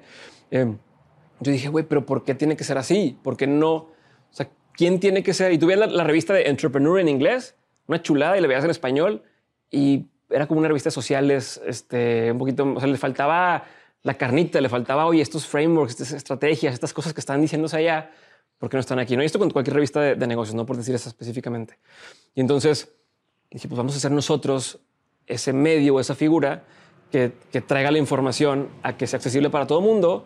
Y también, o sea, por un lado es, había cosas allá sucediendo y dije, vamos a hacer ese puente, pero también hay gente que ya está haciendo cosas bien chingonas en, Latinoamérica, pero no tenía ese foco, ¿no? O sea, lo que dicen es que el futuro ya existe, pero está distribuido de forma no equitativa, ¿no? O sea, ya existen temas de reconocimiento facial, pero están en China y todavía no lo traen acá. Ya existe, o sea, estás viviendo el futuro, pero no está este, esparcido de la misma forma. Entonces dije, bueno, seguramente ya hay gente bien cabrona en México, este, doctoras que estén eh, investigando curas para tal cosa, este, científicos, eh, atletas, artistas que sepan algo más que el promedio y vamos a tenerlos a que lo compartan, ¿no? Y darles foco, porque no tienen ese foco, porque no son... ¿Detectaste una necesidad bajo algo que ya existía? Sí, o sea, no, no había el rockstar empresario en ese entonces, o sea, no había como el, ven y cuéntame cómo le hiciste. Sí, sí, sí. O también al principio me costaba que me compartieran cosas, porque todavía era como, pero ¿por qué voy a decir esto y tal? Ya ahorita se sientan conmigo y me dice, yo ganaba tanto y luego cobramos tanto y luego nos demandaron por así. O sea, ya te dicen las cosas, pero al principio era, híjole, no sé si compartir esto, o esto es personal, o no sé si meterme. Entonces, vamos a, a meternos ahí y que nos cuenten las, la, esa, esa era precisamente la necesidad que, que había de información. Sí. ¿Has, leído T. Black and Artist? La, la de, este, que precisamente habla, habla de, de, Ya existe. Ya está. Solamente cópialo, pero como un artista, güey. O sea, bájalo y tropicalízalo. Y, y, y, realmente así es como hacemos más fuerte las cosas que ya. Yo, que le digo, lo que piensas es cópialo, güey. Aunque sea igual, no te va a salir igual y ahí va a estar tu esencia. Pero o sea, si tú ves un evento bien chingón en otro país, Cópialo. estaría bien chingón tenerlo aquí aunque lo intentes copiar igual, por los puros recursos distintos, por las cosas, te va a salir diferente. O sea, ni siquiera tienes que tú pensar, ¿cómo lo voy a hacer? Quisiera hacer el mismo, te va a salir diferente y, y va a estar chingón. Oye, ¿y sabes que en la cultura japonesa el copiar es un honor? No sabía. O sea, es un honor que tú estés haciendo lo que yo ya hice muy bien. Y para mí es un honor estar haciendo lo que tú haces muy bien y ser tu, tu, tu este, aprendiz. Okay. Aquí en México, en Latinoamérica, en América, somos más celosos en el sentido, de me estás copiando, me estás copiando. Pues que no te estoy copiando, estamos reforzando tu ideología. es bien diferente. En otras es, cosas. es bien diferente. ¿no? Sí. Entonces, bueno, eso dije, vamos a hacer ese hueco. Entonces, ahí nace Dementes el nombre era Dementes porque era este video de Steve Jobs de Here's to the Crazy Ones, en el que dice que la gente que es suficientemente loca para creer que puede eh, cambiar al mundo son los que terminan cambiándolo. yo quería tener pura gente que, se había salido del, del, status quo, lo que está desafiando el status quo, porque hasta cierto punto me identificaba con esa historia de, de no seguir el camino tradicional y es que tú tienes que hacer esto y tienes que hacer esto otro y es que no, a mí me gusta acá, a mí me gusta acá. Entonces, claro. cuéntenme esas historias. Te lo entiendo tan perfecto que yo soy precisamente así. O sí, sea, yo sé que sí. entonces, yo sé que sí. Y, y, y, y, creo que mucha gente lo es, pero no se atreve. Uh -huh. sí. O sea, el que se atreve es el que visualiza un mundo diferente y construye su propio destino. Sí, pues eso, lo, eso de lo, cuando me dicen, ¿qué has aprendido de la gente que has tenido en el podcast? Una de las cosas que siempre se repite es eso, que hay gente que dice, pues yo me aventé, o sea, yo ni siquiera sé si hacer bueno para esto o no, sí. pero dije, me gusta, quiero explorarlo y pues ya el resto es historia y se vuelven eso, ¿no? Se escogen a ellos mismos antes de que alguien los tenga que escoger y uh -huh. terminan haciendo lo que quieren. ¿Cómo, cómo, cómo lograste el apoyo de tu esposa? Que, que los dos estaban recién casados, que uh -huh. estaban empezando a vivir juntos, este, en donde tú tenías un trabajo estable y uh -huh. antes de saber lo que iba a suceder, tú le dijiste, me voy a salir. Sí. Entonces, eso es bien importante, el apoyo de con quien vivas, ¿no? El uh -huh. apoyo de quien te ama y quien cree en ti. Sí. Que te dijo ella, va, ok, uh -huh. va. Pero había una, había una visión de responsabilidad alrededor de la decisión que tomaste en decir, oye, pues no debo alcanzar hasta tanto, con tu sueldo alcanza para tanto, se, uh -huh. nos tenemos que acoplar a tanto. Sí, o sea, a ver, ni ella a mí nunca nos ha dado miedo decir, pues si tenemos que empezar de cero, es empezar de cero y tal. Eh, obviamente quieres mantener cierto, cierto estilo el que te acostumbras y de ahí irlo creciendo. Claro. Pero los dos siempre dimos sí y siempre me he hecho responsable. Como te decía hace rato, que duré seis meses con el equipo parado y luego ya grabo cuatro primeros, primeros episodios y duraron los cuatro meses parados los episodios porque no me daba miedo publicarlo, me daba pena, decía es que no, no está como yo quiero, el nombre del podcast a lo mejor se lo cambio, todas estas cosas que puñetas mentales. Y ya traías hacemos, gente atrás siguiéndote. Este, ya estaba con que, oye, que sí, que sí, mi voz no está tan padre. Eh, no, como todo ese tipo de, de, cuestiones. Y ella fue la que me dijo, oye, déjate hacerte güey. O sea, llevas diciendo un año que vas a hacer un podcast, ya compraste el equipo, ya todo. Ya lánzalo, ya lánzalo. O sea, comprométete y lánzalo. Y ella siempre ha sido así. O sea, siempre ha sido la que me dice mis verdades, la que a lo mejor me invitan a una charla, la doy, ¿no? O una clase, la doy.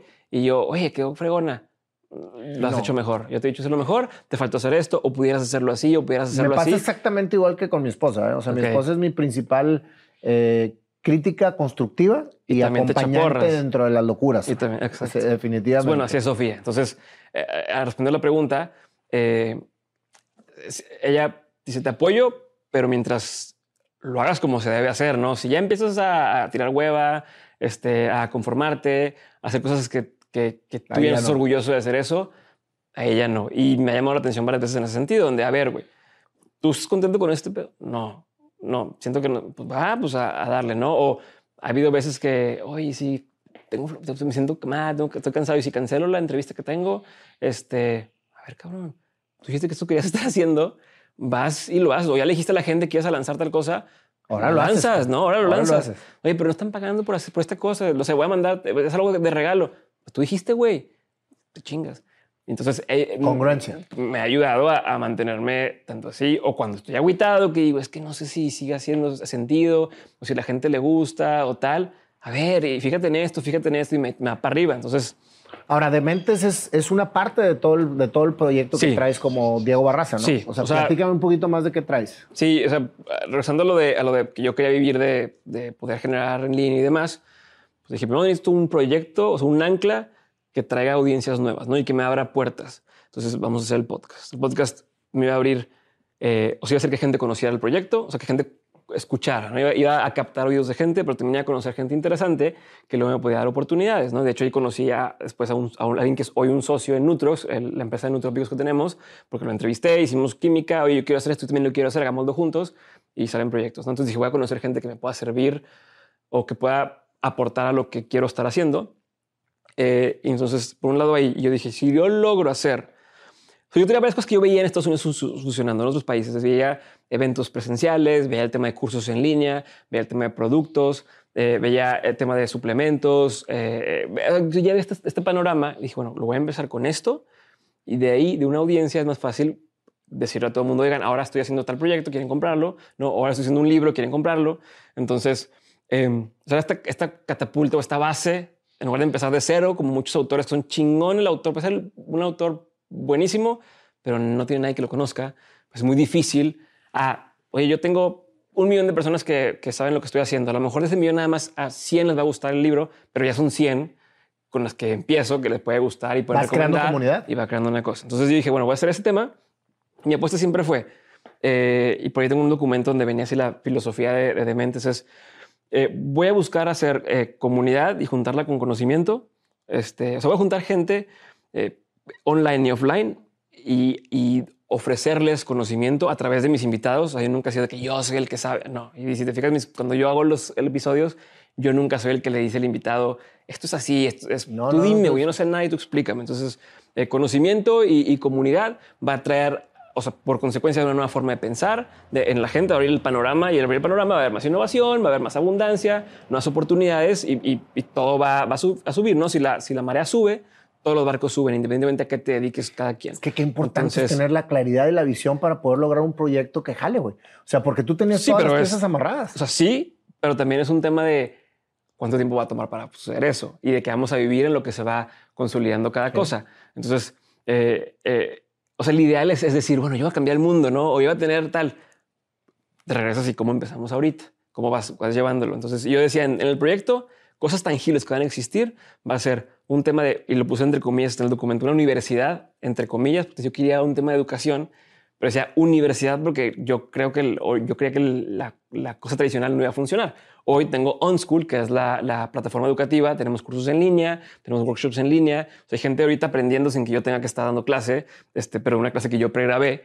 Entonces, eh, yo decía, va a existir esto, ya existe, este, va a existir el tema de los, de los eventos. Yo una vez fui un evento que se llama Summit, eh, Summit LA, eh, un evento eh, donde traían a conferencistas bien chingones, donde te explicaban, no te hablaba de yo soy un chingón y te enseño a hacer, es yo soy el, el, el científico que está estudiando la psilocibina y los hongos este, psicodélicos. El, el vato que sale hoy en el documental de, de Netflix de los hongos, de, de Magic Mushrooms, no sé si se llama, Sí, Magic sí, sí, Kingdom, ese cuate en el 2016 yo fui a un evento y ya estaba explicándonos ese tema. Y, y entonces eran cosas que yo decía, wow, estoy aprendiendo cosas antes que el documental, el cortometraje por el que ganó Kobe Bryant un Oscar eh, antes de, de- de morir. Yo lo vi año y medio antes en uno de esos eventos, este, porque di una plática y te enseñó una parte del, del- del corto y tal. Cuando ya lo, lo, lo anuncié, yo ya lo había visto antes. Este, entonces dije, quiero hacer ese tipo de eventos en los que te den insider information, ¿no? Información que no está para todo el público, pero que te da una ventaja competitiva. Porque si tú sabes lo que viene, te puedes adelantar Por y supuesto. puedes aplicarlo. Entonces dije, bueno, vamos a hacer esto. Hoy ya tenemos una cosa que es el Festival Mexicano del Podcast. Eh, El Festival Mexicano del Sí, Podcast. que ese es nuestro, ese es mi cáliz para este evento que quiero hacer como festival de ideas, como, Como el Summit. el Summit, pero el, el Festival del Podcast era algo que ya teníamos la oportunidad. Yo decía, tenemos el podcast, me gustaría que me inviten a esos festivales que hay en Estados Unidos, eh, que todavía no hay en Latinoamérica. No había, este, dije, pues de aquí a que Spotify haga alguno o tal, pues su madre, lo hacemos nosotros. Entonces nosotros hicimos el festival, eh, así, así he hecho muchas de las cosas de no hay, pues lo hacemos nosotros en lo que, en lo que En lo que- existe. en lo que existe. ¿no? Este, entonces, eh, está el festival, está la, la universidad de, esta de, de On School, eh, tenemos la productora de audio, o sea, hacemos podcast para individuos y empresas, eh, white label, ¿no? De, de, pues es el podcast de Nayo y nadie sabe que nosotros estamos detrás de eso. Este, digo, no es el caso en, en esto, este, tiene un chingón. Sí, la gente dice que, eh, espérate. Nosotros lo Este, hacemos. sí, este, pero para empresas o para algunos eh, creadores les hacemos el podcast, pero también estamos con Dementes Media y hacemos eh, shows originales este, de nosotros. Ok. Este, por este tema y sale hace poco eh, un área eh, que se llama Flow Lab en la que, por ejemplo, si tú quieres tener tu newsletter y conectarlo con tu tienda en línea y conectar con o sea, todo el tema digital, el conectar todos los fierros detrás, este, nosotros nos encargamos también de hacer eso, que ha ido uno sobre el otro creciendo. Este, y tengo por fuera de todo esto una empresa de suplementos alimenticios, de nutrópicos, que descubrí los nutrópicos en este viaje que fui en el Summit. Eh, hay una marca muy famosa que justo ayer se vendió a, a Unilever, Onit se llama. On it. Este, yo los empecé a probar allá y dije, se siente chingón, está bien padre. Eh, los pedía para México y no te llegan porque te lo pagan en la aduana, porque receta Ok. médica, Entonces, tal. ya los estás haciendo aquí. Entonces dijimos, vamos a hacerlo. Pancho Mendiola, que es un, un- es partner de Shopify, este, y yo empezamos el, el- el proyecto y ya tenemos tres años vendiendo este, Nutrópicos. Fuimos de las primeras marcas en México. Yo soy, la un- yo soy creyente armada. total del nutrópico, güey. De hecho, yo tomo un, un- un- o sea, he comprado varios en Amazon que sí me llegan, que a lo mejor... Sí, ya en este, México ya hay más. Ya hay más, ¿verdad? O Sí. sea, pero es una maravilla. Sí, pero en ese entonces digo, no había y dijimos, vamos a hacer nosotros nuestro y lo fabricamos nosotros en, en el laboratorio y, y todo. Entonces, esas son las cosas que hago, pero que ya me permiten hacer lo que yo te dije que, que era mi plan de en cinco años quiero poder vivir ¿Lo de lograste? lo que estoy haciendo. Sí, o ahorita yo me entro en mi celular y hay ventas nuevas, ¿no? O me voy de viaje a, vamos a una boda, vamos a tal cosa y, y ya hay. Obviamente, quiero llegar a mucho más. Este, y algo con lo que a veces hay, hay tema o difiero de algunos colegas es, yo tengo un equipo grande, ¿no? Somos 10 personas, somos 15 en total entre colaboradores, pero somos 10 personas em- empleados en, en, en Dementes y en las diferentes facetas de Dementes. Eh, y entonces a lo mejor mucho de lo que hacemos se reinvierte en el equipo, en, en crecer y demás. Eh, que, que hay gente dice, pues ¿para qué? O sea, ¿para qué equipo tan grande? ¿O para qué las cámaras que compras? Por ¿O lo qué que tal? acabas de decir Pues que hace yo rato, tener- el equipo hace la diferencia en el sentido de la calidad. Tú ves un video nuestro en YouTube eh, y a lo mejor no tienen las descargas que tiene todavía uno de, de- pero ya se ve como a mí me gustaría que se vea. O sea, yo quiero que lo comparen con lo que hace Complex en Estados Unidos o con el show de, de Oprah o con quien quieras. Entonces, esa es mi vara. Y, y si yo está en mis manos hoy, puede ser que se vea así, aunque todavía no tenga la audiencia igual a esa, ya se ve algo que estoy orgulloso, algo que yo digo, me la pela. O sea, ve cómo se ve esto. Este, y no te lo pueden negar, es innegable lo que se ve ahí eh, y parece que hay una producción gigantesca detrás y todo es, es- es nuestro. Entonces, eh, si no hiciéramos eso, pues ahorita lo hiciera solo, por un lado, no podría haber hecho tanto como habría hecho, pero tal vez me quedaría más de cada mes de lo que se mete. Pero ahorita estamos en esa etapa de, de- de- de vamos a crecer, vamos a crecer, vamos a crecer, porque no es un plan a ahorita, es un plan a 10, 15 años y que en 15 años volteen y digan, ¿este cabrón de dónde salió? Ah, no, pues que ya lleva 10, 15 años trabajando en esto. Claro, definitivamente. De hecho, Dementes llegó a ser uno de los podcasts más importantes de México y Latinoamérica. ¿no? Pues si lo comparas con los rankings generales, somos uno de los más importantes. En el área de negocios somos en el top 3, siempre estamos en el top 3. A veces pues tú ves el ranking de México. Entonces dices, pues en México está en el 2, o está en el, en el 3, o está en el 5, o está en el 1. Pero si al mismo tiempo ves todos los rankings en, en- en todos los, los países, estamos en el top 3 siempre. O sea, si es el, el- acumulado, estamos en eso. Tenemos 400 mil descargas eh, mensuales de Mm. podcast, eh, que para un podcast de negocios es mucho. claro. O sea, no es un podcast. sí, porque estás enfocado. El- Sí, es, es de negocios. Es, es- no, no puedes esperar, al menos no ahorita, que, que tenga las mismas descargas que uno de comedia o que uno donde una celebridad llega y hace su podcast porque ya tiene una audiencia que va jalando detrás. Pero es gente que dice, yo quiero aprender. Entonces es un tipo de persona que está escuchando esto, eh, que, que hay una intención detrás. Y para el anunciante, eso es muy valioso. O sea, no es lo mismo que una- un banco se anuncie en una cosa masiva, donde vas a escuchar para relajarte, broma, a un banco se anuncie para un segmento en el que, oye, quiero emprender, ¿con qué banco meto mi lana? Claro. Ah, bueno, pues ahí está el, el mercado. Que te digo, estamos en el, número, en el top 3 de negocios, pero tenemos las descargas al mes que a lo mejor uno en Estados Unidos tiene en un episodio de negocios. O sea, todavía el pie es muy chico en, en Latinoamérica comparado con lo que está pasando ya. Entonces esto nomás va a, cre- va a, a crecer. Sí, cuando todavía no empezaba nada, pues estábamos en el, en el ranking general en el 1, 2, 3, 4 y 5. Ese era el ranking, este, pero es natural. O sea, no significa que te escuchen menos Aquí gente. Lo, lo- lo que me da muchísimo gusto, este, Diego, es que tu sueño de niño lo fuiste construyendo y fuiste poniendo todas las piezas para ahorita esa visión que tenías llevarla a cabo correctamente. Y eso lo fortaleciste con tu plan a cinco años, Ujú. o sea, que, que terminó siendo un éxito por lo que realmente le diste en consecuencia a lo que tenías que hacer. Porque yo le digo a las personas, ¿cómo quieres correr un maratón sin entrenar, cabrón? Claro. O cómo quieres llegar a esto sin hacer. Tienes que ser congruente, teniendo una idea clara para, para hacer las cosas que tienes que hacer para lograrlo. A lo mejor llegas, pero deshecho. Completamente. O sea, Hay gente que se avienta así y dice, no, pues yo voy a correr un 10K, nunca he corrido. Llegan, pero ches, todos Todo rosados, deshecho. todo deshecho. No, y todo- aquí, y aquí sabes que me gustó mucho cómo, cómo, cómo me platicaste tu idea que es, fue muy balanceada. O sea, tener tiempo para mis hijos, tener tiempo para mí, este, no depender de nadie. eh, o sea, como que no era quiero ganar tanto, quiero llegar a tener tanta audiencia. No es qué es lo que tú quieres tener para ti en base a lo que realmente quieres construir. güey? Pues es que al final del día eso es lo que es el éxito. Entonces pues, tú puedes decir, pues, estoy persiguiendo una idea efímera del éxito que ni siquiera muchas tienes claro y dices, no, cuando sea exitoso. eh, o puedes ya vivir lo que para ti sería el éxito. ¿no? Si te pones a pensar y dices, a ver, para mí, ¿qué sería éxito? Pasar tiempo con mi familia, ¿no? Este, poder hacer mi ejercicio todos los días, eh, poder comer bien, eh, poder, si quiero este día, ir, ir a consentirme al cine o a una comida chingona, o quiero en dos meses irme de viaje y poder hacerlo, eh, eso ya es, es Eres o sea, si eso es tu éxito, si eso es tu éxito y que es lo que quieres lograr, pues ¿qué te impide que lo puedas hacer ya?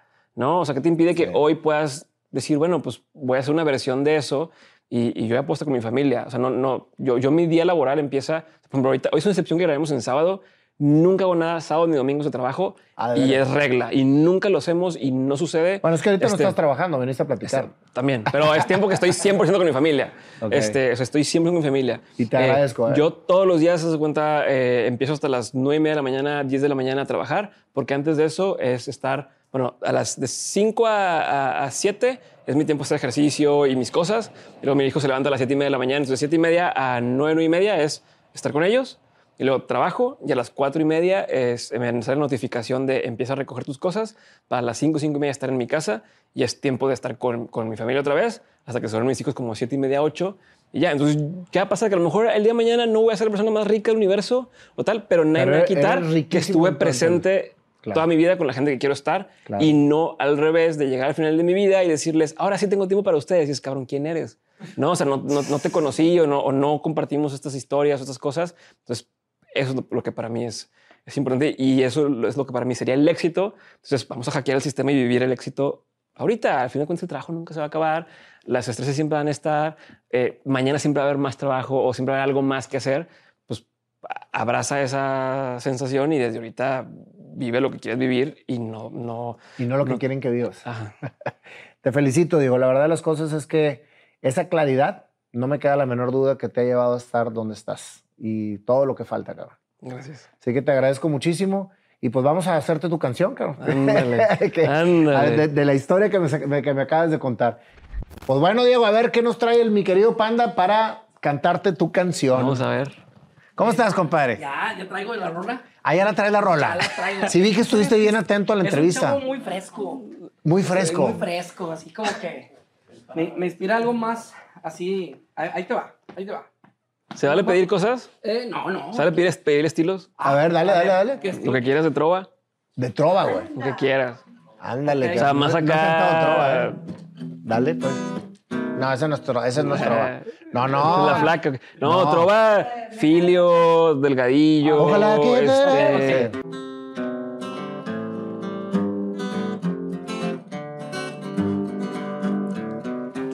Sí, está bien cabrón.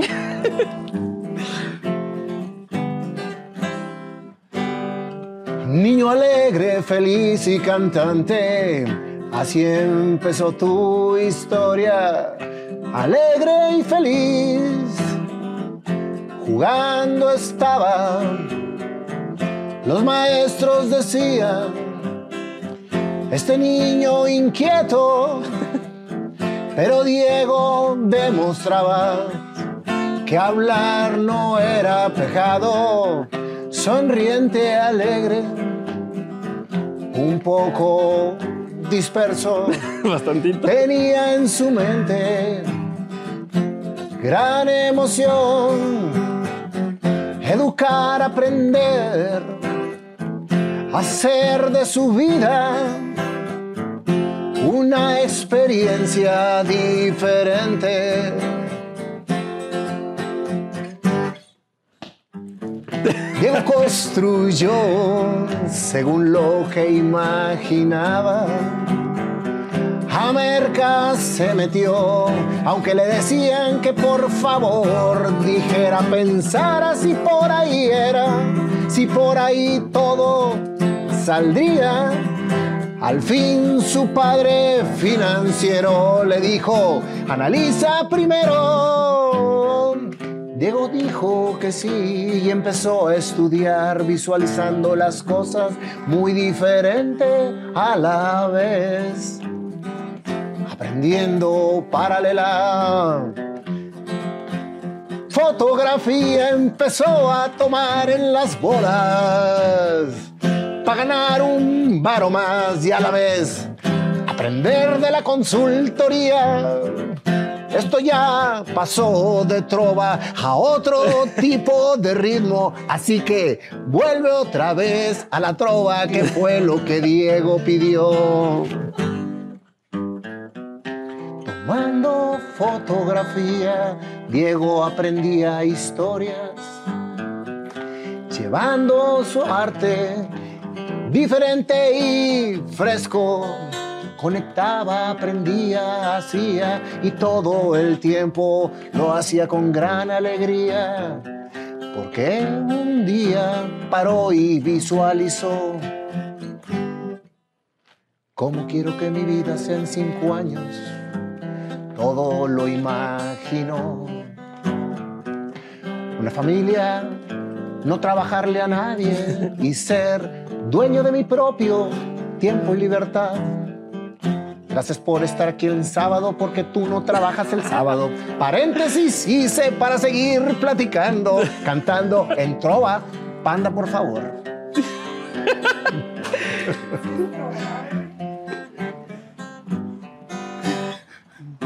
Al banco entró, emocionado él estaba y cuando todo listo era, le dijeron ya no va. Un premio le dieron y al día siguiente lo corrieron. Imagínate nada más lo que iba a pasar.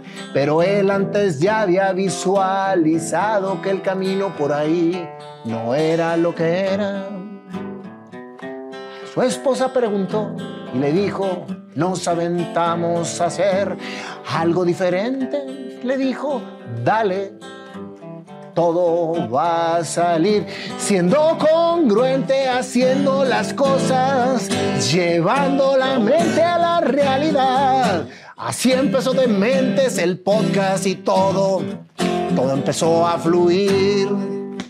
Un año se tardó para sacarlo y le dijo, no te hagas pendejo, velo a hacer. No trates de que las cosas sean exactas, simplemente hazlo y ya. Y así empezó, así trascendió. Y de mentes llegó a estar y sigue estando en el top 3 de podcasts financieros.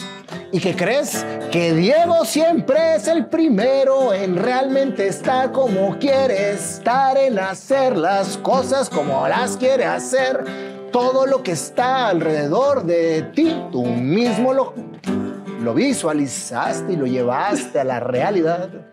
No trópicos, educación, universidades y todo lo demás. No nada más el podcast, es ayudar a todos a cumplir su objetivo. Así enseñas, aprendes y llevas todo a la realidad. Gran padre, gran esposo, gran amigo y todo lo que quieres siempre ahí está. No, me está bien nervioso de que, que no lo dejas, no lo dejas. Qué bárbaro, cabrón. Banda, regresa, por favor, al ritmo. Sí, sí, sí, que no, hombre. Es que se me estaba por Sí, otro ya lado. estaba- sí. piano, mano. Es que me estás- apasionabas, me Pues- ponía la piel chinita. No, hombre, cabrón, qué barbaridad. Me traes del tingo al tango, chingado. No, yo lo había hecho más cortito porque digo, se me va a acabar la imaginación y se me va a acabar la imaginación y córtala y tú la alargabas y dije, no, pues que tú solo estás así presionando para hacerla más larga. Oye, pero creo que no me faltó nada. no, todo quedó. O bueno, lo, lo, lo- quedó. lo importante. De hecho, hasta dijiste lo que sí había dicho mi esposa realmente. Mi esposa sí dijo, deja de hacerte pendejo. Yo en la, en la conversación dije, deja de hacerte güey. Dices, está más light. Muchas gracias, mi querido Diego, por este tiempo. Gracias por estar en sábado con nosotros aquí, siendo que no es parte de tu Sabadazo. protocolo. Gracias. No, gracias por Así que es un honor. Gracias, Decidimos gracias. trabajar en sábado, disculpa. No, No, no, gracias ¿cuál trabajar. Eso, eh, ¿cuál- No, el señor se la pasa dormido. ¿Tú vienes a trabajar o vienes a No, tocar? me divierto. Entonces, bueno, es trabajo. Viendo cómo, cómo improvisa mi compadre. No, ¿Cómo me haces improvisar tú? Sí, Qué sí, sí. barbaridad. Muchas gracias, gracias, Gracias Diego. por la un honor. invitación, de verdad, Gracias. un, un